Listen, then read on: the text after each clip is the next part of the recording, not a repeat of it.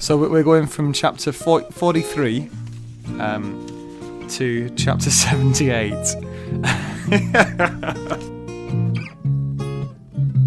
In that little description of what the action was, that you could have switched out the nouns and essentially explained the plot up to any given point in the book. Jesus kept a diary as well. Dear diary, woke up today, still divine, living the dream, hashtag boss, hashtag Christ, hashtag King of Kings.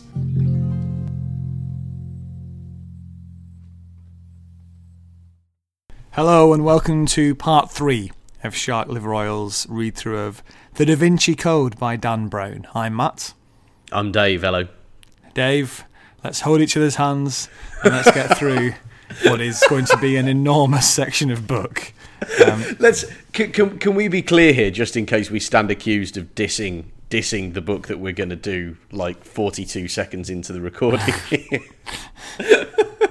we it's it's just the imposing size of this part of the book, right, Matt? There's nothing else that we would find infuriating in any sense or in, in, in any way laughable about what we're about to read. Of course it is. So we- we're going from chapter 43 um, to chapter 78. It is like he's trying to intimidate you with the chapters. Like if you if you just picked this up and didn't really see the size of it and sort of looked at the chapter things, you'd think it was about the size of like the decline and fall of the Roman Empire. But Yeah. but no, happily each chapter could easily be scratched on a Rizla paper with a blunt needle and have space to spare. Don't be afraid, Matt. It's going to be all right. It's going to be all right. Okay, okay, maybe. Well, I'll, um, I'll say, yeah, come on, chapter 43 to chapter 78. So kick off your shoes, loosen your tie, and uh, get ready for a long one. Um, but let, let, so it's probably best just to dive straight in then. So, chapter 43. And um, we're with Vernet, who's the um, the guy running the Swiss bank. If you remember when we last left, everybody, um, Robert Langdon and Sophie were both uh, just got hold of this box. They don't know what's in it, and now the police are on the way to. Well, they've just surrounded the Swiss bank because the Swiss have dobbed them in, as they do. Apparently, do, do you get the sense, by the way, that in that little description of what the action was, that you could have switched out the nouns and essentially explained the plot up to any given point in the book? Robert and Sophie have just got the noun. They don't know what it is. And they've just been shocked by apparently benign person who turns out to be malevolent. and the police are on the way, but they might escape still. Yeah, exactly. And the police are chasing them. Like, do you, does that does that feel like a fairly fair breakdown to you of the of the plot to this point? It feels like we're we're easing into a sort of a system, doesn't it, or a theme? Um, oh, Matt, how could you? How could you suggest that Dan Brown is in any sense a formulaic writer? How, Matt? I'm, I'm, I am shocked. I say shocked to find that there is sub-quality writing going on in this establishment. Come on, Dave. Could be a long, could be a long cast if, we, if we're getting into those Sorry, things. sorry, I can't help it. Carry on. Let's do it. Let's No, do no, it. no. Um, I'm only joking. So the uh, yeah, so we've got Vernet, and um, he uh, needs to. So so this guy's making his way down to speak to Robert and Sophie. He's blaming the watchman for panicking and um, and, and calling the cops. Uh, he recognises Sophie. Uh, it turns out Fache the Bash, the um, the indomitable and uh, everyone's favourite uh, Paris secret policeman, is uh, is more determined than anyone would have thought to catch Sophie. Certainly more determined than she would have thought. I'm not quite sure why she expects Fache just to sort of shrug his shoulders and just let her get on with it. But um, anyway, Maybe maybe she's just really used to the kind of casual sexism of her workplace, which has been well described to this point. Where she's just astonished that anybody remembers that she actually has responsibilities as a police officer.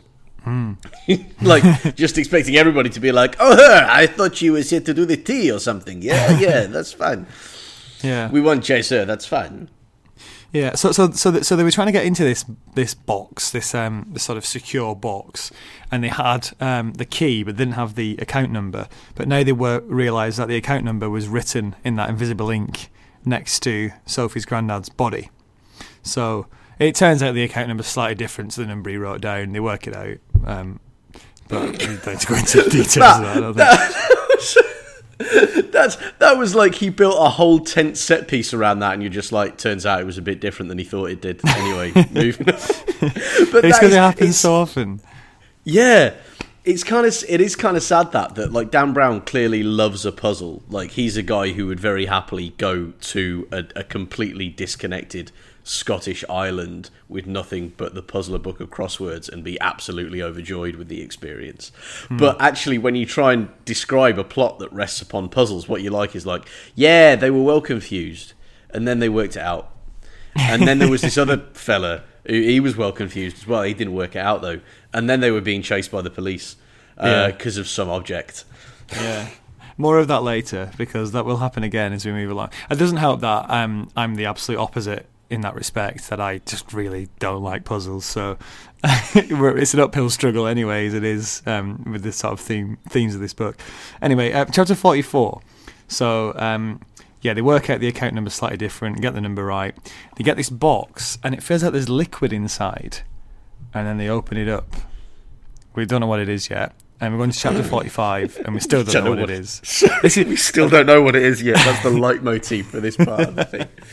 Thought you were Yeah. going to say they're just pouring out Hennessy. It just like they just open up the box and then you just see, oh yeah, the beat drops and they're just they're just in the club. Like that's what I was expecting you to say at that point. age 35 years. Oh, this is amazing. That's it, isn't it? It's like, sorry, what? Single malt was it? Pull down the shutters. It's a party. How does this lead to the code? Maybe we should drink it. How, how is that? How will that help? How will that? Doesn't matter. Just drink it. Just go. yeah. Okay. So it, no, it, it isn't a box. It isn't a bottle of whiskey inside. Uh, we don't know. We don't know what it is yet. This is one of those things that he's done in other um, other authors do this, and it always kind of narks me a bit when the main characters see something but you don't see it, and I'm like, oh, why not? Yeah, yeah, yeah. You know, the main characters know, and they're basically who are our surrogates in this in this book. So anyway, it doesn't doesn't last for long. We find out what it is fairly soon. But anyway, they smuggle whatever it is um, into this into the back of this truck. This is amazing. So the big plan, obviously, the police have got a, a tight cordon, a, a, a tight Parisian cordon all around this um, this bank. Nothing's getting in, nothing's getting out. so the way to get out is. Um, they get in the back of this lorry, and then um, the boss, starts driving out, but disguised as sort of some bog standard worker. And then, like the the police stop him, obviously, and say we want to search the they want to search the trunk or search the lorry. And the guy's like, "Oh, come on, you're breaking my balls, man! I can't, I can't open, I can't open it. I've, I've, I've got to just leave." And the policeman like looks at him and goes, "Yeah, seems legit. Yeah, on your way." he just goes. And then yeah, I really wanted like a crash cut then to Fache the Bash sitting in front of his desk, just looking. Uh, you know that perfect combination of quizzical and completely outraged, like like sort of like Inspector Clouseau with hemorrhoids, sort of expression on his face, just kind of going. So let me get this straight. You established, as instructed, a tight perimeter cordon around this extremely well secured bank. The purpose of which was not to allow anybody in or out of the building in any way until we'd searched it. Yeah? Right, yeah, where? Bien. Bon. So, but then what happened, right, was you decided that if somebody was to drive up to it and go, Can I come through, please? And you said no, and he said, Oh, but I'm just a poor, honest working man, you say, Fine.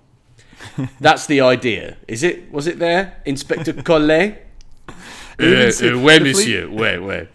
The policeman even sees this like priceless Rolex or whatever on the guy's wrist. Yeah, he's like, "Aren't you rich?" Oh no, no, it's just a fake. You know. Yeah. yeah, no, no, no police points for that guy. Anyway, No, Um, none. Inspector Collet's circus school of clown policing is what it is. they don't cover themselves in glory. The police at any point in this book. No, they? they really don't. Their purpose is to, their purpose is at all points to be just about competent enough to stay conscious. That's their that's their win as the police. Yeah. Uh, chapter 46, we, we, we pull away from um, from Robert and Sophie now and go back to Silas. Way. Um, he's doing a bit he's doing a bit of self-harm. Um, he's, he's, he's doing his hobby. And um, some people like to collect trains, some people like to, you know, read, some people like to play the piano. Silas likes a bit of self-harm. I'm not one to I- judge. No, well, me neither. But you, you've got to say that you know, you, I am, I am really, really overjoyed at the even-handed presentation that's being given to different kinds of religious belief in this book. I really, I'm, I'm just, I, I'm really am overwhelmed by the length Stan Brown is going to to present one system of thought and another system of thought as being of equal value to one another. Genuinely, genuinely, fucking astonished. Sorry. So we Got fucking yes, barbed well, wire around his thigh. Like, sorry, sorry, sorry. Carry on. Loves it. Is the, well, is that, that's not even that this time, is it? Is this not the bit where he's whipping himself? Oh, he's a bit of both? whipping himself, or he's got barbed wire around his is it- he's thigh, or he's- he's trying to swallow a ferret whole, or he's, all diving sorts, head first isn't it? into an acid bath holding a broken jam jar. Like, I don't know what the fuck he's Yeah. doing. He's, he's a monk, apparently. That's what they do. He, he, he gets a call from um, the teacher, um, this shady like voice on the end of a phone that we've had appear a few times before, um, and he knows about Sonia. So the the sort of I think the, the basically this chapter is about you know um, the Opus Dei part of this organization finding like moving a step closer to finding um, Robert and Sophie. Chapter forty seven. Um, we open the box again and fi- finally we get to see it this time. Um, th- this is weird because I thought something really jarred here because they open the box like in chapter forty four and then it's written here as if they're opening it for the first time. Like, right now, open the box. It's like you've already opened it. You just haven't told me what's inside. But anyway, they do it. They open it, and it's a stone cryptex, which is a little stone ball.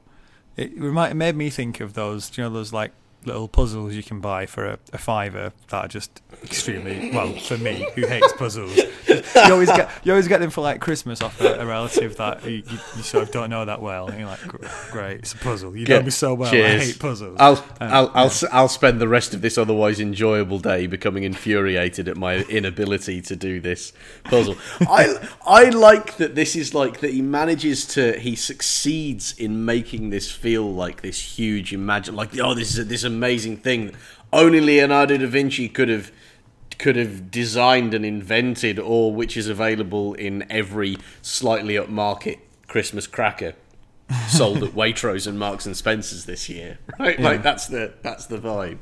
Yeah, this this just reminded me mostly of actually, and it's because I, I'm still thinking of how it sounded like there's liquid inside it as well. I once got one of those ones. It was it was a bottle of wine, but at the top of it there was a puzzle. So was like you got a bottle of wine, but you got to solve this puzzle to open it. And I just thought, I'll just give me the wine. I, I, I just- quite I like the wine. That's amazing. I don't.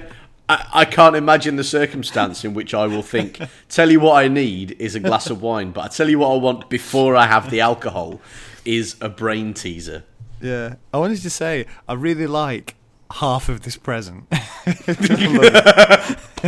This is astonishingly, astonishingly thoughtful to a certain very specific extent, and then not at all beyond that extent. Yeah.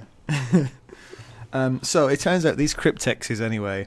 Um, I'm sure at some point, if Sophie had have remained in good relations with her grandfather, at some point she would have received the bottle of wine with cryptex on the top, because it turns out her granddad used to build these for her, um, and just to sort of, you know, as as a bit of fun. And uh, the, the it turns out big, the the liquid you hear is probably vinegar, which means the note is going to disintegrate if you try and force your way into it. Uh, There's also a rose on the box, and that's something to do with womanhood, apparently. Um, chapter 40, chapter 48. I, Um, th- I, I, I feel like I feel like we may be being exactly as offhand with this uh, with this book as it is being with lots of other people. Rose something something something symbol something something something womanhood something something something ideas. Anyway, um, so, so chapter 48, the uh, the cryptex. Um, it turns out, okay, so they work out that the cryptex is the Priory keystone. Um, it's only been made in the last 20 years, apparently, because previously the keystone, like the message, whatever it is, was kept by word of mouth for the last like you know couple of thousand years, and now they decided to write it down, and it was up Seems to legit. Sophie's granddad to, to make a cryptex to to do that. Um, Seems legit. seems legit. Uh, Feel, feel means- like that's what you would do if this was like a world shattering secret that it was your entire raison d'etre to keep.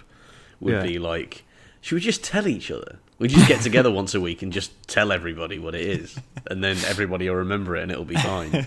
Yeah, because you don't Yeah. want to put too much thought or kind of overt complexity into running a secret society, do you? No, quite frankly, I cannot be shagged with it. No, that's complete. That's all right. We'll just tell you what. We'll even make a little rhyme of it. And then, uh, then Da Vinci comes along and makes this cryptex and goes, "Look what I've made. We can we can hide the message in here. Forget about it, Leo. We're not interested. We're doing the word of mouth." But little does he know, in like 500 years' time or whatever, up a little bit less, they will eventually use his idea. So you know, he must be pleased with that from beyond the grave. I love the idea of Leonardo da Vinci, of all people, being the kind of slightly forlorn nerd on the edge of a conversation of much cooler people. Guys, I made this thing. It's cool for keeping secrets about the sacred feminine, yeah? Shut up, fucking Poindexter. Fuck off. No, sh- We've got our mouths. We all know it. if if God, wh- whatever his her gender may ultimately turn out to be, had meant us to keep secrets in little twisty turny boxes, he would have given us little twisty turny boxes, wouldn't he, Leo? Well, like, yeah, but I've got a little twisty turny. Shut it. Voices are enough. Um, so anyway, the fact that the, her granddad made this co- cryptex um, suggests he was right at the very top of this organisation, um, which is which is this one, um, the Priory of Sion. Yeah. So um, yeah, he, he was right at the top of that. Sophie remembers that memory again of what happened down in the basement and doesn't want to talk about it. you don't want to talk about Grandpa sucking his own dick or doing whatever it was he was doing. We don't. know Oh, for oh sure. what? I mean, you know, we can neither. We have no information to the contrary, so nobody's able to deny that it wasn't a very elderly man engaging in autofellatio. It's Yeah. just the fact, you know, presumably it wasn't because, um, please God, it wasn't. But you know, at this point, who can say? end of this chapter, the lorry stops. Uh, chapter 49, the door opens, and Vernet has got them at gunpoint. He's got them under the barrel, Dave. he says, uh, you know, I'm terribly sorry, but, uh, I mean, to be honest, this is Swiss neutral- neutrality dealt another blow. Um, the already tattered reputation of the Swiss for remaining neutral. He really hates the Swiss, doesn't he? Dan Brown, he's really going for them. Neutral my ass. Look at what they did with their guns and their banks and their cordons. Yeah. So v- Vernet says, you know, hand over the box, has them both sort of at gunpoint, uh, gets the box off them. It's quite heavy, and then somehow conspires to mess this up in in some ri- ridiculous sort of passage with which involves trying to shut a heavy door and putting putting the gun down while he's doing it, or it just feels like the most inept attempt at sort of locking two people in a lorry that I've ever read, and he, he somehow ends up getting the, the other two somehow end up getting the upper hand of him. How how did you process this through? Because I read this passage two or three times, trying to work out just how he could possibly have managed to Yeah. not walk away with the cryptex here. It's interesting that you did that because I did that too, and it's really weird that that has happened to us both whilst reading a book that is supposed to make you able to skim read it whilst barely conscious on a beach somewhere, right? and yet there's this sequence which is actually fairly key where you're like, hang on, so he's holding something in his hand, and the other fella's got a gun, but they're in a lorry somehow, and the door's very heavy and he needs to move forwards before he can move backwards. And while he's moving forwards, oh look, it's the next chapter. That's that's as far as I got. Every time I was like, oh, uh, oh, and they got out of it, did they? You amaze me. It's like that. It's like that thing with like classic American serial TV where there's always a cliffhanger before the commercial break, which is Yeah. resolved Yeah. within seconds of the return of the show after the commercial break, like instantly. Right? It was. It's that, but in novel form. Yours for only seven quid or whatever. Um, chapter fifty. Um, Bishop Aringarosa um, is is sort of is is one is he's on his way to. Uh, I think I think he's got his twenty million dollars in Vatican bonds, and he's on. He, he can't contact the teacher on the phone, and uh, he's uh, he thinks, well, it's time to to go to my next destination, and we're all sort of thinking, please, please be Vegas. as we said that. but it certainly isn't. Uh, ch- ch- Sorry, Ch- I any ju- thoughts I'd on that bit? completely forgotten about that, and then I just had this extremely vivid image of an elderly bishop just like, th- like peeling twenty million dollar Vatican bonds off of a massive stack while standing over a you know a, a pit full of roulette tables. Make it rain. Uh, chapter 51. Robert fixes the bumper. Uh, the bumper was damaged. Um, Sophie's trying various combinations. Um, I'm not sure if she's, uh, was actually physically trying these because apparently, if you get it wrong, it's going to just crack the glass and then the whole thing disappears anyway. They decide they need help from a real historian, and this is where they decide to approach this guy called Teabing. Um, uh, Sorry, he, he he was doing what? Was he? yeah, yeah, no, is that a clue? So apparently Robert and Teabing uh, worked on a worked on a BBC documentary together, and uh, Teabing's a knight, so Oh, yeah. you know it's all fallen into place. Well, yeah, well, and and, and I think it, I think you are wise to note that uh, Teabing is a knight because uh, over the course of this section of the novel, I think we will see um, exactly what kind of overinterpretation it's possible for an American author to put on the powers and privileges enjoyed by somebody with "Sir" in front of his name.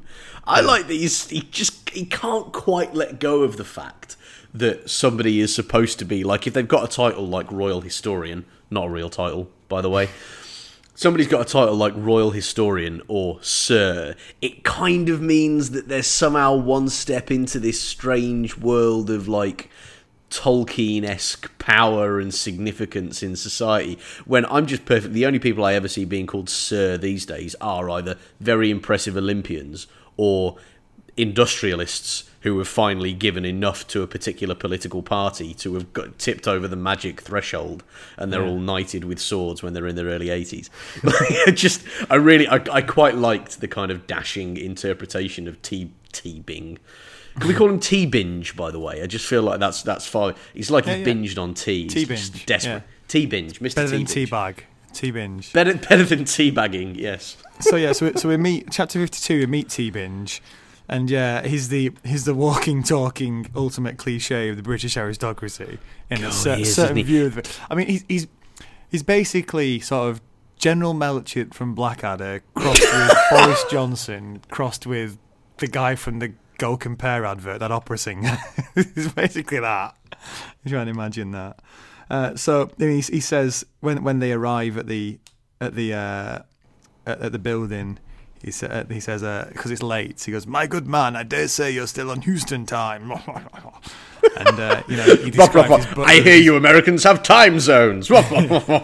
describes his butler as his manservant. He has this ridiculous affinity for tea, as we all do in England. Yeah, he's yeah. He, he Yeah. binges on it, and and this is and actually the thing that kills me there is that you are you are absolutely one hundred percent bang on the friggin' money describing him as a large part Boris Johnson, and that's where my kind of British dudgeon at the very idea of presenting such a stereotypical character kind of falls down a bit, doesn't it? Because I can't very well argue that people like that don't exist, since one person like that does exist, and he is the most senior diplomat in the British Foreign Service. I can't. there's nothing I can do about that. It's, it's like, yeah, all right, fair enough, Dan. You know, I hate that the cliche exists, but on the other hand, we put him on the news, so fair enough. So, uh, it's chapter fifty-three. We're back with Vernet, who's uh, sitting on the side, sitting on the pavement, feeling like a, the prize idiot that he is for letting them get away. And then he remembers, ah, I'll turn on the truck, tra- the truck transponder, which, um, which I would have thought if he was trying to sneak everybody out and get away, that would be the first thing he would manually turn off um, when he got in the when he got in the lorry. But he's left it on, so that's a good bit of insurance for him. So he switches that on. Um, any thoughts on that one? Riveting spycraft, isn't it? It really is. It's like reading John le Carre if John le Carre had recently fallen down a mine shaft. Chapter 54. And um, Robert Langdon hides the cryptex. So he's in. Sorry. It sounds like a euphemism.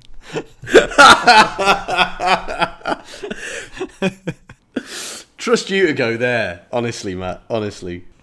Okay. So, cha- chapter, chapter 54. Uh, Robert Langdon um, hides the cryptex. So he's. Um, He's in this in this room waiting for Teabing to turn up or T Binge, and um, and he sort of sticks the sticks this priceless object under a, under a chair or something like that. Um, Remy, the manservant, appears, and I just imagine this guy's the reoccurring character. He's he's basically the butler from the Agatha Christie book we read. Who's turned up, Yeah. the sweaty, shady butler. Yeah, Um, he spends all of his time sitting suspiciously close to uh, viewable keyholes and stuff. Yeah. Uh, and then there's the T binge arrives, and oh my goodness, here we go. He um, he starts talking about you know uh, one or two. Well, he's, he's he's about to go into some more of the you know the myth and history and uh, and you know legend around what they're talking about, and he finds it amazing and hilarious and delicious that uh, Sophie doesn't know very much about it. It gives him ample opportunity to uh, describe her as a virgin in this, and how here comes the climax, and and it's just it's a painful read. So we go through that. We finally reach chapter fifty-five and breathe a sigh of relief. Okay, this is a lot. This is a lot of just knowledge again or theory to drop on you. Right, are we, are we back in Robert Langdon's Robert Langdon's lecture theatre of the mind? Oh, is is The- this the- is this the bit where he says that iambic pentameter is fundamentally pagan? Oh no, no, that's coming up, but that was hilarious. Yeah, this is the problem though because because it sort of early on at the very start we came across stuff that we just sort of checked out and it's sort of com- obviously just made up. Then it, it's just like I'm not sure what the point of this sort of stuff is now because it's it's not interesting enough to be completely fantasy. And it's not like, oh, that's interesting. I never knew that before because you can't really trust any of it anyway. So you're just kind of flicking through, thinking, oh, right, okay, let's, let's just get on with the plot. Anyway, Yeah, it is a bit, isn't it? Yeah. So uh, yeah, the the Grail story is told. Um, men wrote the Bible. That's probably that, that's probably conclusive, isn't it? We can we can say That- that's true. Start That's from that's there. reasonable given given access to education at the time. Fair. Uh, some of the traditions have been borrowed from pagan uh, religion. Probably uh, probably bits and pieces of, of that would be, would be true. I, that's well, that's accurate, but that's kind of said as though, oh, it's not really a religion at all. They just nicked it from other people. I think that was like conscious rebranding. As Yeah. far as I understand it, what happened there was people converted to Christianity and were like, well, we like having a holiday in the middle of the winter. So, uh, what, what are you saying? We're going to celebrate Jesus? Wicked. All right. So, you know. So, I, and I don't necessarily think that makes either one of them less true, but Yeah. either one. Uh, the, the, talking about the Council of Nicaea, which is a, a very uh, famous um, sort of moment in the history of the of the Catholic Church. Yeah, it's Yeah. to take their own sort of spin on it about um, yeah, uh, to do with sort of Christ and divinity and uh, how the Gospels were chosen and how there were other.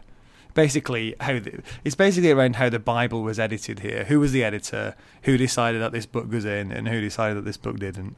And um, Yeah. it's it's all around that sort of stuff. Um, there's no Grail in the Last Supper picture, apparently. Um, I've not checked this out. Is that true? Is there a is there a cup? um, is there not a cup?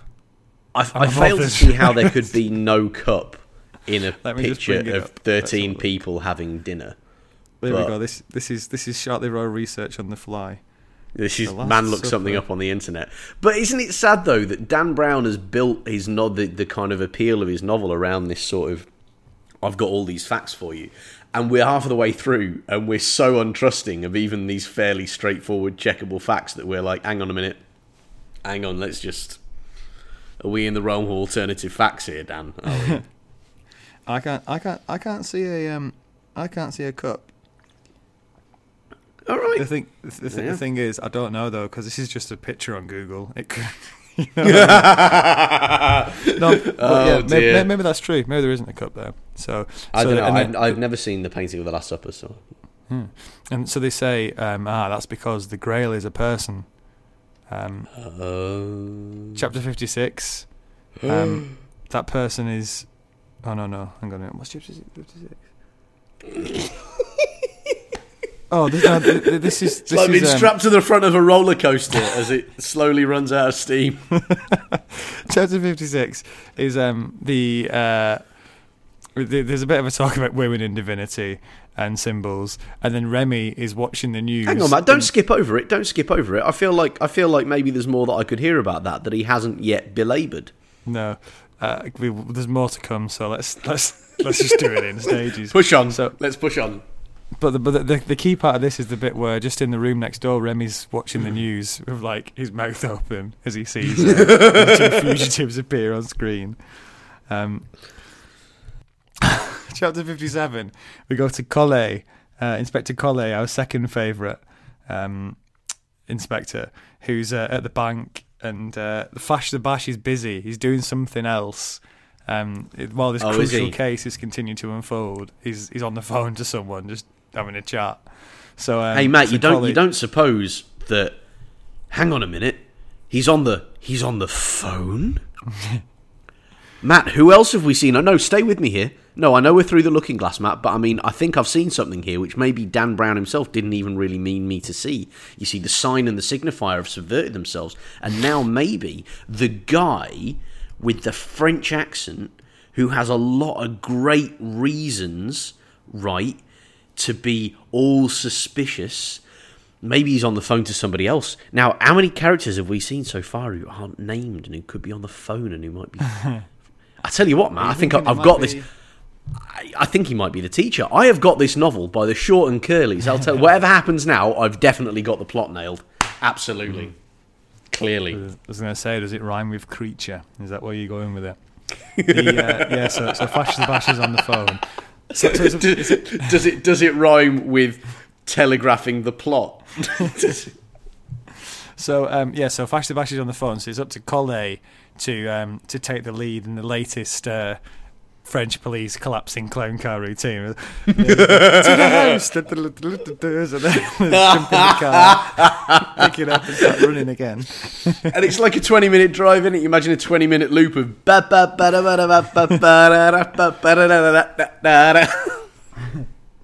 Um, oh, and uh, Silas turns up. I think he's at the house now. Um, he because he's found where they are as well. Um, and he's checking the. He, this is amazing. He's outside at the fence and he's checking the chamber on his 13 round gun. Just cast your mind back to what happened at the very start of this novel, where he brought his single round gun. Oh, it's something special, isn't it, to actually specify that number and then, by so doing, undo a piece of plotting that you did earlier on. yeah. Either that, or were there twelve other bullet holes in the in the Louvre, or was he just astonishingly poorly prepared? Just loaded one bullet into it. Just Well, yeah, loaded one- That's all I'll need. That's all I'll need. Eh? There's nothing. I'm not doing anything that would, in any sense, impair my ability to calmly aim and fire. So uh, one bullet will be enough. I could accidentally left the safety off. And then, like, he just got it at the guy, and went bang, bang, bang, bang, bang, bang, bang. No, no, no, bang, bang, bang. No, no, no, no, no, no. and then, then the police, the police look up from their copy of Le Monde. Look at the look at The look in the middle distance. Was it gunfire? I don't think it was. You know. Okay, that's fine. Reopens newspaper. Mm, Anyway, yeah, so he's got his 13 round gun. Um, chapter 58. So um, the uh, the idea is that the the Grail is in fact Mary Magdalene. Um, she's in the the Leonardo da Vinci Last Supper painting. Um, there's this theory that she was actually the wife of Jesus. Um, Right. There's a there's a V somewhere. Oh no, they, no, the way the bodies are together, like you can Yeah. trace a V, which which means women. Apparently, the uh, there's some, fair, the, the fair. Dead sea, the Dead Sea Scrolls might prove this. Uh, the hang on a minute. Mary Magdalene was supposed to be the head of the church, and and her son, um, Jesus' Jesus's baby son, um, Yeah. has Jesus Jesus. Junior, as he was known, JJ. has royal blood. Um, so there's a de- so there's descendants. Are you still with me? Of, from Jesus' times. I am Matt. I am. I, any any thoughts on any of that, Dave? Um. Oh, I'm just. Oh, Matt, I'm so tempted. I'm just so, for, for for history's sake alone, just to be like, yeah, yeah. I wonder why nobody else thought of trying to appoint somebody to take over the church from Jesus after his resurrection. I, I wonder why that was a. No, oh, they did. It was his brother James, and he told him to fuck off because Jesus was still the head of the church. That's what he said. Not, oh yeah, we definitely need to usurp this uppity woman. Fuck. I could now. do you know what? I could do it forever, but fuck it. It's fantastic. Like it is. Like as much as anything else, and I, I will say, and I say this absolutely sincerely. I I really love his commitment to his plot at this point. Like I'm getting pretty bored with the endless monologues about art theory. I have to be honest, and I still think symbology as a discipline is bollocks. But I do love that he's gone all out both barrels for being like, I'm going to do my very best to sketch a proper conspiracy here. Hmm. And and and if what it all rests upon is the idea that if you take Leonardo da Vinci's masterpiece and turn everybody in it, in it into a silhouette, part of it looks kind of like a V shape. I'm cool with that. That's fine. but I that I went and looked at that. It doesn't really. It's more a sort of if it's anything, it's a sort of backwards square root sign is how I would describe it. Hmm. But I don't know. What do you think? Yeah, I, I'm I'm reminded a little of um, the the ISIS anagram from earlier on with this sort of stuff, kind of reaching, you sort of, but you know, fine. It's a good ride, though, isn't it? Yeah, yeah, yeah, yeah. But it's it's the same things like. Yeah, yeah. I suppose you could you could go away and because you the stuff you can read on, on that kind of stuff, and you can you can go Yeah, into yeah. all the conspiracy theories and stuff. So if that's your Yeah. bag, go for it. It's, it might might be quite a nice entry point to do it. yeah, absolutely. Although, yeah. although it is worth saying that the, the primary source for this conspiracy theory is a book that was published in 1982, the authors of which sued Dan Brown for ripping off their intellectual property. Um, and then marvelously, the judge was like, "But hang on, didn't you say that your book was was a history book? Didn't you say that it was non-fiction?" And they were like, "Well, yeah, it all really happened. That conspiracy is legit." And he was like, "Right, so how can somebody rip off history in order to write a historical novel?" and threw them out of court. Interesting. Um, so Yeah. chapter fifty nine, Aringarosa is back. Where is Bishop, he? we all fall down. um, he's he's he's back um, at the OD, back in the house, Opus Dei's uh, palace, wherever it is. He gets a call from the French police updating him on the situation. Dave? Can, can you think of any French high-ranking policeman who might have been sort of on the phone recently? I mean, I mean, it's on the very tip of my tongue, Matt, but I just can't quite. Hold that thought. No, he's. Hold that thought, because we're on to chapter 60. We're learning about the Crusades. they were about destroying evidence. Sorry. I, have um, I've. I've I've studied uh, the Crusades, and this was news to me. But um, the Crusades were in fact about destroying evidence rather than anything else. Um, I, I think you're underdoing yourself there, Matt. Like, you studied them at, at extreme and great length, right? like, this isn't just like, oh, I went and I read a quick deco at a couple of books. Like, I, I, I remember seeing your shelf of research for that stuff, and it was like three pages, three three shelves long worth of books. Yeah, Tra- tragically didn't include this book, so um, I never came across this theory before. Oh, Matt, I would have given you so much cash if you'd have referenced the Da Vinci Code. It would have been amazing. yeah, da- Dan Brown, 2003, makes a compelling case for an alternative uh, motivation behind the Crusades. Uh, so anyway, yeah, chapter sixty, Crusades about that. Um, there's something about the rose and sexual love as well, um, which you know, yeah, okay. yeah, Uh, Georgia O'Keeffe gets a mention. The one, the woman who painted vaginas are things that look like vaginas. They were flowers, Matt. What are you, what are you trying to talk? They were flowers. No, okay, that was yeah. they were they were just that's flowers. the whole man. point. That's linking the two. You- yeah. You're wrecking my. You, you, you're twisting my melon, man. Um, there's a there, there may or may not be a Jesus family tree knocking about. I think we've done that. Um, oh, and he kept a, he kept a diary as well. Um, we've not seen that. Oh yeah, I forgot that was brilliant. I was like, because you, you, I'm sure are aware, Matt, of the phenomenon. What was it in the early '70s where somebody was like, "I've found Hitler's diaries," and they managed to get like the foremost Nazi historian of the era, historian of the Nazis, I should say. He was not himself a, a, an extreme right winger. Um, to sign off and say that they were legit, like in 36 hours or something, because they really wanted to publish the story.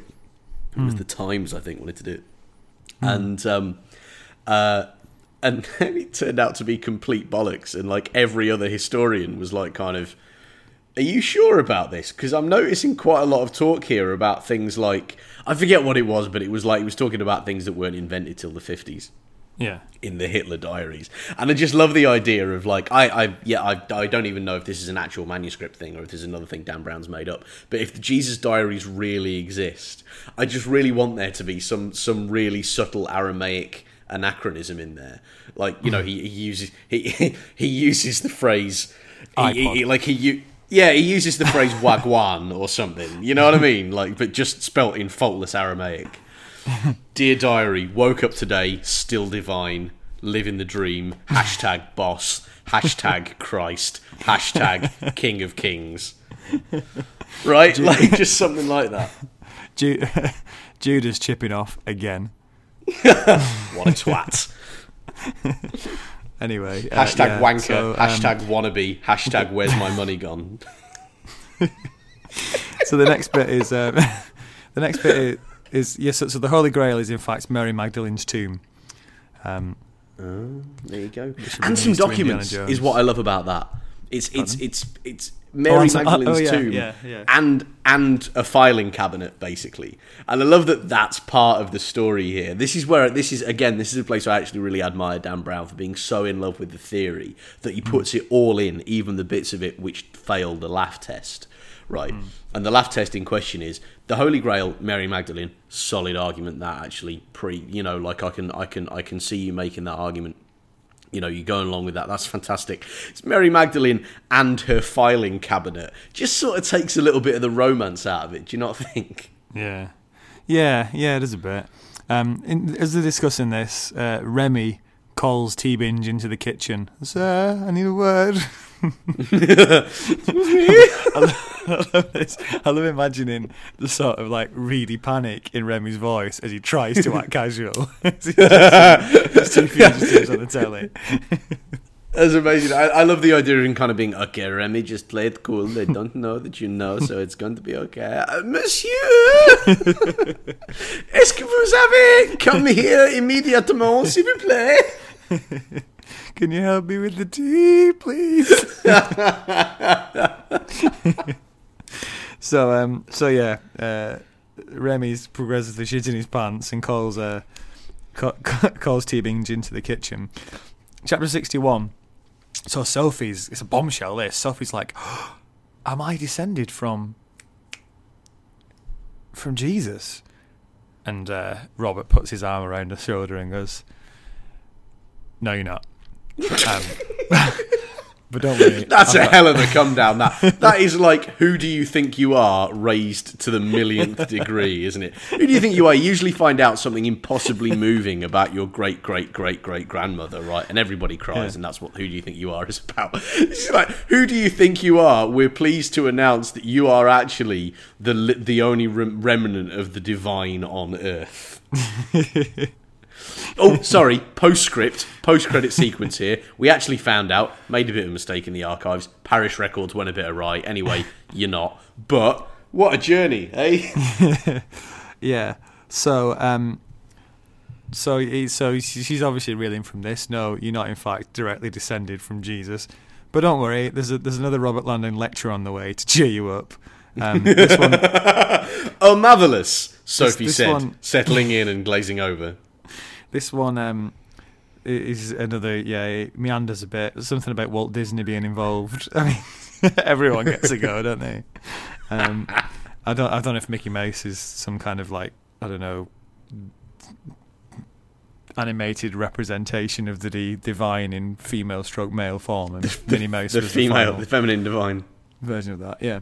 Um, Could be, Uh, could be. have you ever seen? I mean, in symbology, Matt, if you want it to be true, all you got to do is squint your eyes and turn your head and decide that that links up with something else you read 20 years ago, and that's the way it works. well, We should answer, all be so lucky as to be Harvard professors of confirmation bias, Matt. answer me this then, Dave. Why have you never seen Mickey Mouse with a rose? I'm Exactly. Do you know what? I, I really wish I'd watched Fantasia more because I'm sure in that poorly marshalled sequence of acid trippery, there is a moment where he's holding a rose. To, Sure. to be honest, to be honest, Dave, if there is, I'll just rewind that and I'll say, Dave, answer me this: How come in Fantasia Mickey Mouse has a rose? My God, he's right. exactly. Anyway, um, so so the, yeah, something about Walt Disney, um, and then Teabing returns and he's not happy. He's not happy. Uh, chapter sixty-two. He's not, he's not the only one, Dave. By this stage, I, I had a look along and saw many more chapters to go. chapter sixty-two. Um, Robert Langdon uh, has got a. He uses his knowledge of the. So Teabing is saying you, you're fugitives. You you you you come into my house. I'm in trouble with the law now. What were you doing? And Robert says, he basically says, look, I've got the keystone. You know, let's keep let's work on it together. And Teabing is all like, ooh, okay. Never mind this. Let's keep going. Let's hang- give give me a moment. Allow me to scrumple up my prim- my principles on Yeah. which I have been standing to this point and throw them in the furthest, darkest, dustiest corner of this enormous castle. Yeah. Why And didn't you say so, dear boy? And then, just as they're all like really pleased, Silas emerges from the shadows. It just he just goes, "Let's not all start sucking each other's dicks just yet." the tables are turned. so uh, yeah, it turns out. So this is where Robert and Sophie realise that the, the that the you know Opus Dei have, have killed Grandpa, and um, and the plan uh, is about because the Priory were about to make the secret known one day, and that that day was coming round.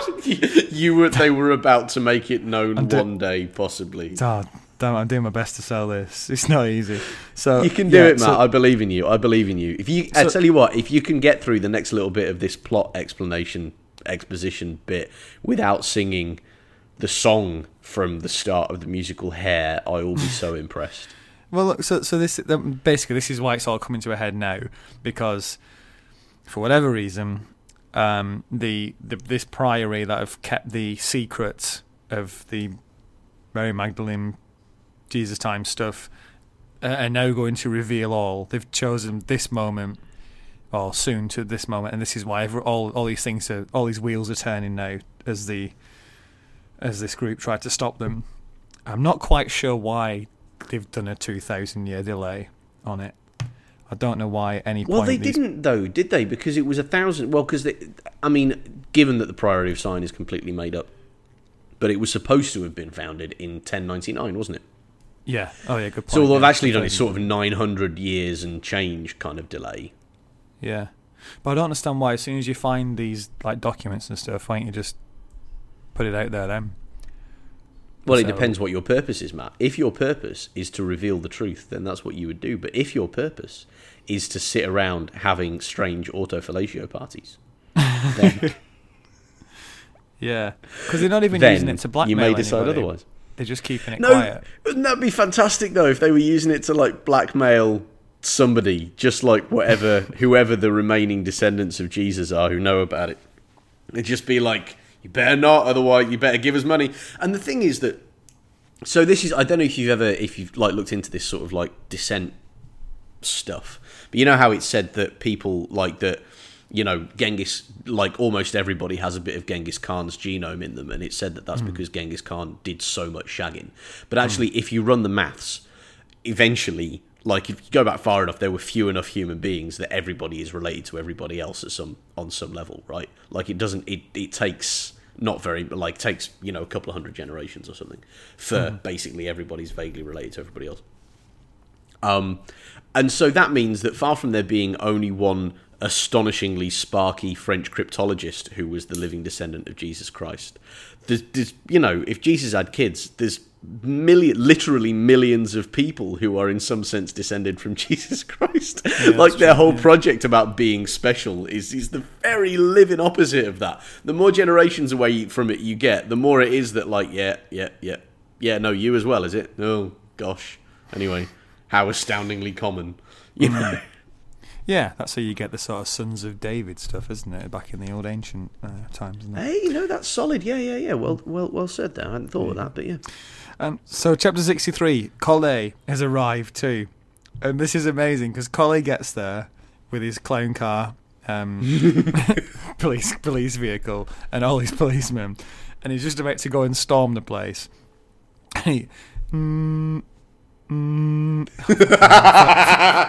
Fache Labash is on the caller ID and says, No, no, no, wait, wait, wait for me. I've been busy doing things. Wait for me. I'm coming down now. Glorious. Wait for me. I've, I can't tell you where I've been. Uh, you probably better not look in the back of my car either. But look, let's just say that I'm coming now, and if you don't wait, then you're for it, right? Yeah. And uh, and then the, the chapter ends just in case you, you have been reading this asleep. Um, Bishop Aringarosa says, "Oh, Fache the Bash is you know on side with us. He's working with us." Um, chapter sixty-four. Um, the cryptex. Something about the cryptex. Oh, fucking hell. Something, something cryptex. Oh, Something, hold on a something vinegar. No, I, I, I was, I was okay. I was wrong before. Silas is in the building, but he hasn't sort of shown himself yet. oh, so- yeah. So he's he's still he's still creeping. He's creeping, yeah. So he didn't do the big reveal, um, which is which is immensely disappointing because I quite enjoyed doing that. But anyway, It's Let's all right. We'll do it again, So- Matt. We'll do it again. so they're working at the cryptex, and um, they find a hidden code in the box on the inside of the box. There's a code, and then blackout, because this is where Silas does arrive, and he announces himself not with a sort of cheeky, vulgar comment, but by just cracking someone over the head. So Silas is here. He's got Sophie under gunpoint. He gets the keystone, cryptex over there, whatever the hell it is, and he says, "Right, I'm out of here. I'm going to split." And then Teabing and Sophie somehow manage a takedown, and once again the tables are turned. And as the uh, as sort of Silas struggles and is overpowered by this pensioner and Sophie, um, this this guy who's been training for combat all his life, um, he fires his he fires his thirteen chamber weapon into the air, and that's the sign for Collet and the the uh, police. It's a thing we can't we can't much as we'd like to put this entire thing on hold so Fache the Bash can just come and enjoy it with us. we can't wait any longer. We've That was that was gunfire, fellas. Let's get involved. Yeah. Um, and there you have it. Thoughts? Um, I hadn't thought until you said that that it is even more preposterous that this limping senior citizen would take out this hardened ex ex crim who has entered the room with the sole purpose of being violent in pursuit of his end. Not to not forget, it's not. He's not even got the golden gun this time either. He's got 13 rounds in that bad boy. He could just start spraying. yeah, but he doesn't Checking it- know, checking does he? He's forgotten. He's thought he's got the one shot gun again. He's like, oh crap, I've got to make it count. And as, he, as he's just as he's trussed up in the back of the car later on, he's just thinking to himself, oh, are 13 rounds in that thing. I can't believe it. I, I could have given him literally four bullets each. Could have just got it done. Could have got it, Silas. So stupid, Silas. So stupid. Silas, this is why bad things have to happen to you, inflicted on yourself all the time. I like a little bit later. Mister Teabing says um, says that he saw that he was wearing his cilice, his cilice, as they call it in the Armani collection, um, under under his robes. But how? Like I assume they are I- I- robes. they are loose fitting robes. Was he was he showing a bit of leg? Was he? He looked was and he go- was like, yeah. oh, "Good heavens, he's got a barbed wire garter on it there. I'd probably better poke that, and no mistake." I was going to say, I'd imagine it's as he sort of falls over and he get and he, in, in the struggle, sort of the thing rides up and he sees it. It's either that or maybe Silas uh, revealed himself by sort of rather sexually putting a single leg around the door frame. Silas, terrifying albino ex crim holding a gun, sashayed coquettishly into the room. Why, Doctor Langdon, fancy seeing you here. Uh, so, so chapter sixty-six, uh, Collet and the French police search the house, but everyone's gone. So, um, so no dice there. Fache the Bash won't be happy. Um, No. si- Sixty-seven. And they're on the run, and Remy is um, is showing his previously untold skills in the car as they're sort of driving away. Um, Silas is in the back, um, sort of. Is he out cold or tied up, or is he just restrained in some way? and they're booking a plane, a private plane to go to England. It's all good, and uh, and then Tell you what, Si- Mr. Silas Teabing is- just turned on a on a, on a, on a on a penny black here, hasn't he? He absolutely gone from being like, "How very dare you bring illegality into my home?" to "I think I'll help smuggle you out of the country now." No mistake there. Yeah, that is all in, isn't it? He's, he has gone all in. um, they're questioning Silas in the car as they're driving along, and that gives Robert an idea. Uh, chapter 68, and um, Robert makes a reverse charge call because he's cheap to the um, to, to, to, to his editor in New York, um, and finds out that Robert, as he suspects, um, one of his new books that he'd wrote had been sent to Saunière, Grandpa, um, and that must be why this guy was so keen to speak to Robert um, because of some of the things that he put in his book. And then they're, they're off to get this plane to Blighty. Chap, uh, any, anything to add on that? No, no. Chapter 69. And uh, they're on a plane. Uh, they're on the plane now. Sophie is um, sort of looking at this cryptex thinking, it's up to me to keep the story alive. Um, and Teabing is saying, when we find it, we've got to release the information to the world. Um, which, I mean, yeah, sure. I mean, why why not? Um, especially considering. I don't know. Is, is there e- even any debate over whether to do? I suppose maybe it's better if they don't know. I don't know. Maybe they'll, maybe they'll, I maybe they'll, maybe they'll have to decide that later on. I think we were getting a bit ahead of ourselves. Yeah, So- well, okay, possibly later on they will engage with the moral underpinnings of the decisions that they have to make, but Hmm. it, it that doesn't seem like gallopingly likely to me, to be honest. Um, cha- chapter seventy, and this is Fache the Bash with um, with Collet, um, and they find out about the plane that it's uh, that it's leaving, and they're they're going to lose them. They're leaving the country, and you can almost hear the. Wah, wah, wah, they sort of look at each other, and Fache the Bash goes, Collet! And he's going, "Oh, sorry. Um, Uh oh, spaghetti So Flash needs to call in some um, some favors and find out where that plane's going. Chapter seventy one. Um, they have another look at this text on the cryptex box.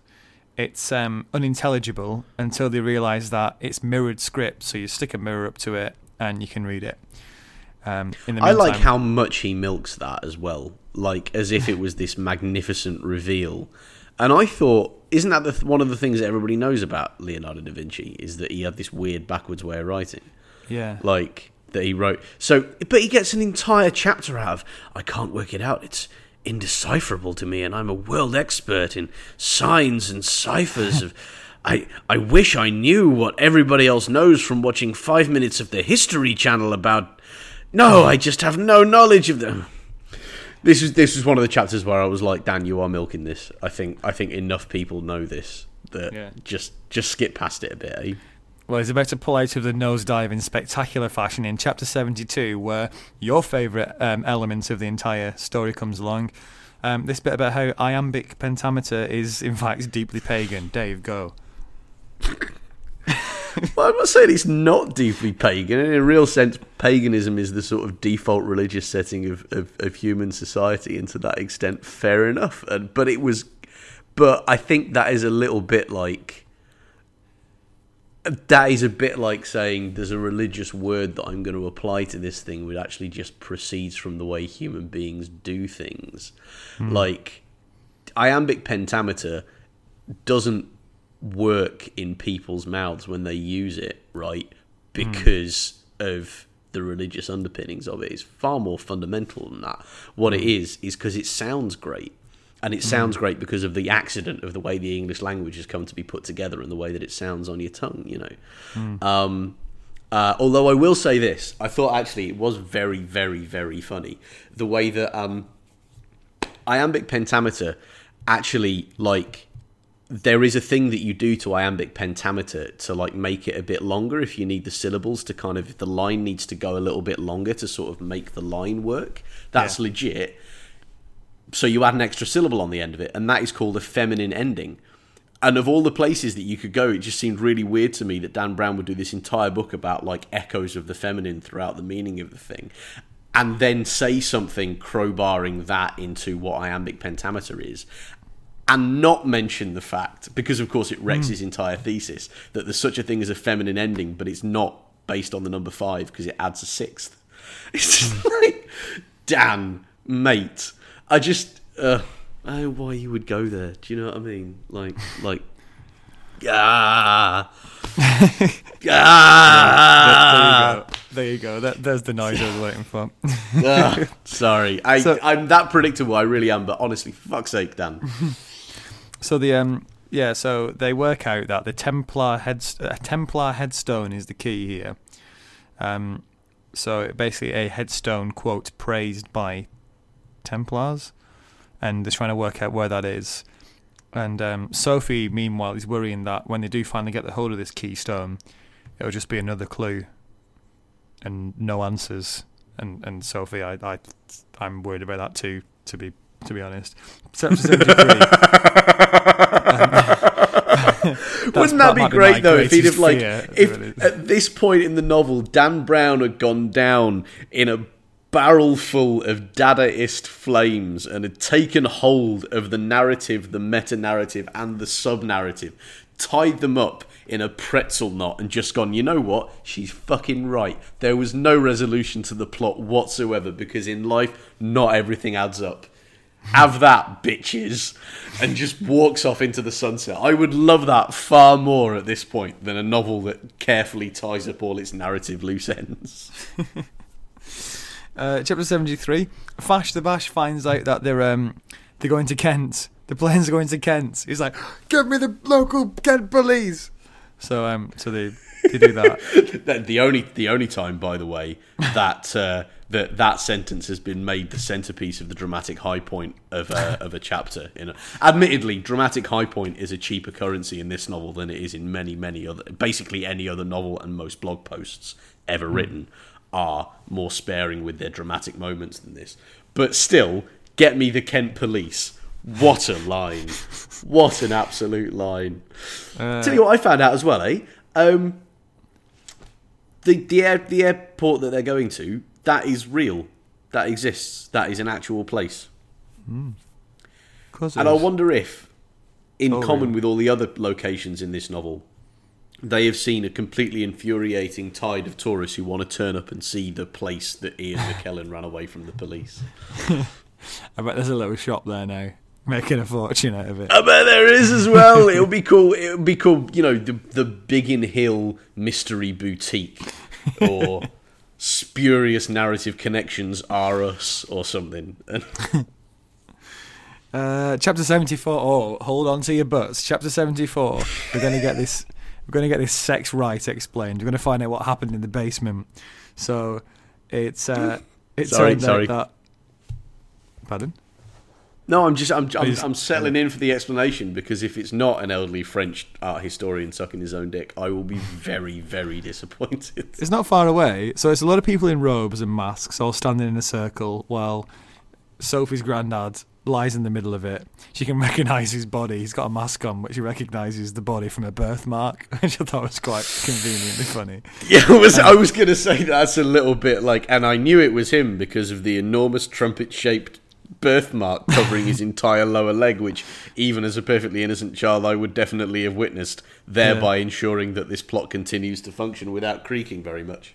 Yeah, and he's um he's he's yeah he's he's shagging away because there's this woman riding him like there's no tomorrow in the middle of this room uh, with all these people watching, and uh, and that's what she's so upset about. And I kind of thought, yeah, it's really it's really weird, but is it? Is it is that weird enough to sort of just cut all ties and never speak to him again? Would you not be like, Grandad, what's going on? Come on. Yeah. it's it's pretty uh, uh, each to their own and everything, but this is pretty weird. Yeah, to like just literally, you know, drops Mike, leaves family. yeah. You know what I mean? Instead of being like, I think as somebody who's supposed to be a sympathetic protagonist, I should have a bit of character here and just say, what? Yeah, But but uh, no, I mean, of course, of course, she doesn't. Yeah, I, I like I like by the way that his interpretation, if we can become crass for a moment, their interpretation of a, of a divine right to to uh, reflect the uh, the the sacred feminine is a man lying on his back letting somebody else do all the work. Like I feel like that's a bit strong, isn't it? Which sexual position do you think would have been more appropriate? well.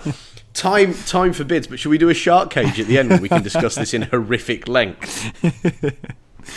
um, so anyway, um, this gets us into another lecture.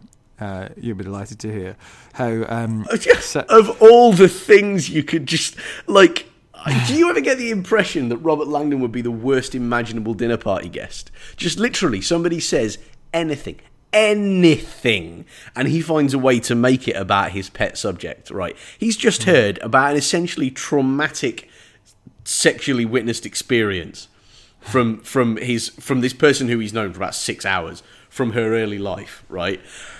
And his response is, you know, it's interesting that because that ties very closely to the subject of my thesis. Hmm. Like, we all know people who are like that, or who were like that at university, and I don't think any of us were like, good heavens, he should be the protagonist of a book. He's the guy I want to know what happens next for, right?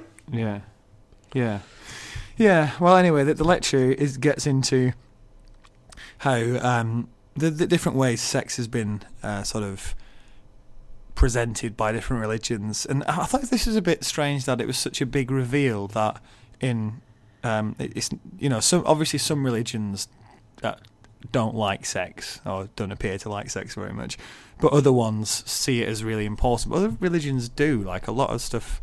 A lot of religions outside the sort of Judeo-Christian Islamic religions are probably one side, but then a lot of others are really keen on it and they love it. They think it's part of like you know being a pathway to God and all this sort of stuff. Sure, But yeah, uh, yeah. this is this is the big sort of it sort of kind of blows Sophie's mind that that's the case, and I'm not quite sure why. Um, Yeah, I feel like you must have not travelled very much, right? Like, or you must have not. I don't know. Have they not documentaries?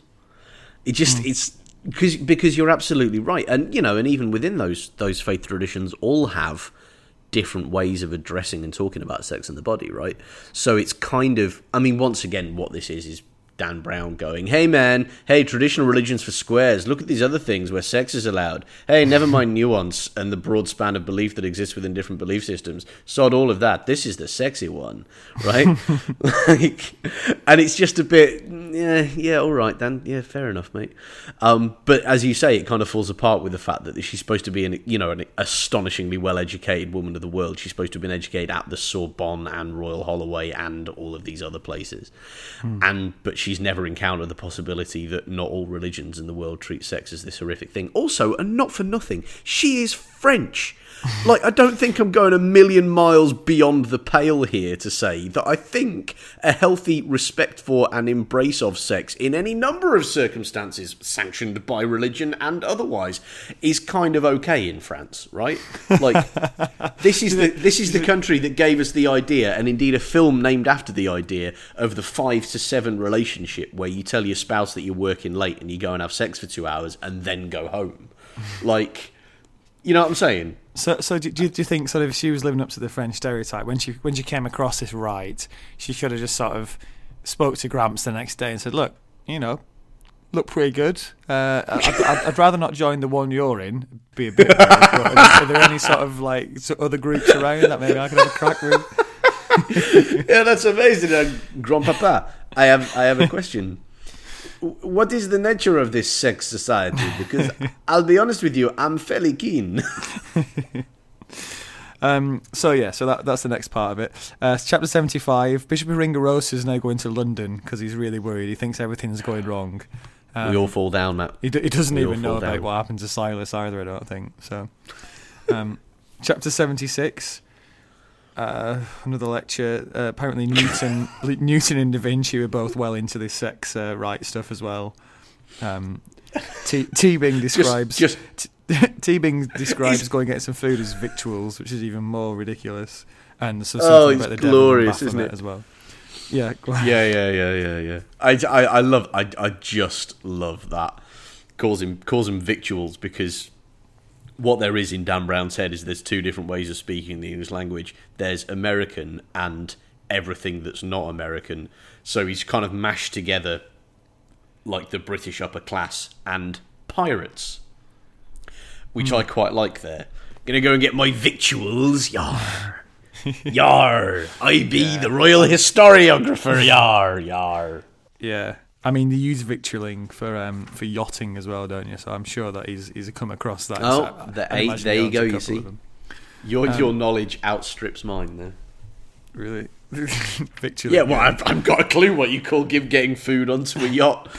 Putting food on a boat is about as close as I would get to it, but then I am I'm, I am inexperienced. I grew up in the Midlands.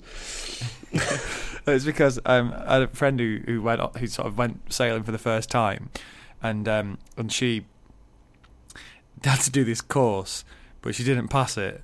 So you, you either like I think you get you obviously a ship captain, whatever, a um, a, a, first mate license, and if you don't get that, you get competent crew, which sounds like the biggest backhanded compliment ever.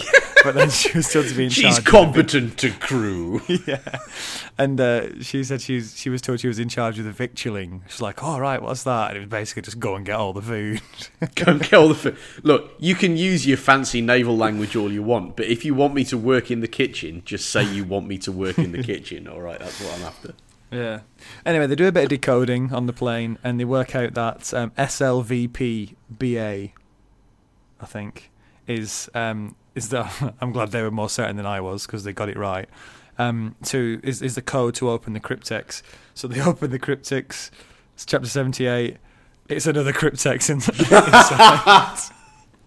yes. At this point, I was like, I've just put second cryptex ah. That is precisely what I would have done if that had happened and I'd have been in the room. Um, I feel like I'm being trolled here. Second cryptex. You, no, let's be honest, Matt. You would have wrecked this plot 55 chapters ago. By the first time you saw that it was a puzzle, you would have just thrown it on the ground. I'm not a part of your system, your puzzles, man. there's, also a there's also a little line of script that says, "In London lies a knight, a pope interred." And this is a clue as to where. I mean, I'd have thought that's quite broad, and imagine popes interred knights quite a lot, knocking in in a sort of throughout the entire Middle Ages. I would have thought maybe thought. there's one yeah. specific. Yeah, um, I mean, again, there is a little bit of you, isn't there, where you're sort of used to living around so much history because you, you sort of get casual about it in England, don't you? Because it's history free and everywhere. To be hmm. like you know, oh, so there's a place where a knight was buried, right? Well, that narrows it down to, let us say, several million over the course of about a thousand years. Yeah. Uh, interred by a pope, right? Again, fairly broad. It's not like we've only got one of these, Dan. We've got a few. Hmm. You'd imagine any knight that's been excommunicated would come into that category. A, A. you see, that's quite a he's lot. drawing you into his word games, though, isn't he, Matt? You see, he's get you. Mm. You're on the hook now. Um, I am. Um, in, the, in the you sound it, Matt. Can I say that? You sound it. In the meantime, while uh, while they're trying to work this out, the police are on the way to the airport to intercept. Let's see if the British police have any more luck than the French did with this endeavour. But we will have Are to you wait. until noticing a surprising? Oh, really? Are we done? That's the that's that's as far as we're going today. Yeah, I, I know. Yeah, it's, That was that was masterful, Matt. Can I tell you? I think I think I counted more than ten chapters there that you managed to sum up in a fraction of a sentence, and that is how you keep a podcast moving. Glorious, absolutely glorious. Well, uh, the, the the pace at which the podcast has gone is, in some small way, my tribute to the pace of the book because it does move along at a fast pace, and uh, we certainly did that too as well. Um, Meta, love if it. if if you've got um if you've got any comments to make on the Da Vinci Code, um, on any of the theories, your own review, or if you just want to chastise us for taking a shockingly disrespectful look at this book, then do get in touch. Sharkliveroilpodcast at gmail.com. That's sharkliveroilpodcast at gmail.com. And we're on Twitter at sharkliveroil. And uh, next time, Dave, we will be reading from what chapter is it? Chapter 194, isn't it? Chapter 79 to the end of the book. Which is chapter 110, Chapter, the, the last 105. the last chapter is actually oh epilogue. Uh, Shit, he ran out of numbers. yeah, yeah. There are no. It, it goes past all numbers. Oh, 105. We break 100. We get a century, century of chapters. So until then, Dave, uh, enjoy the rest of the book, um, I reckon I will. or, or, or at least finish it, and uh, we will we will speak about it next time. yes, we will.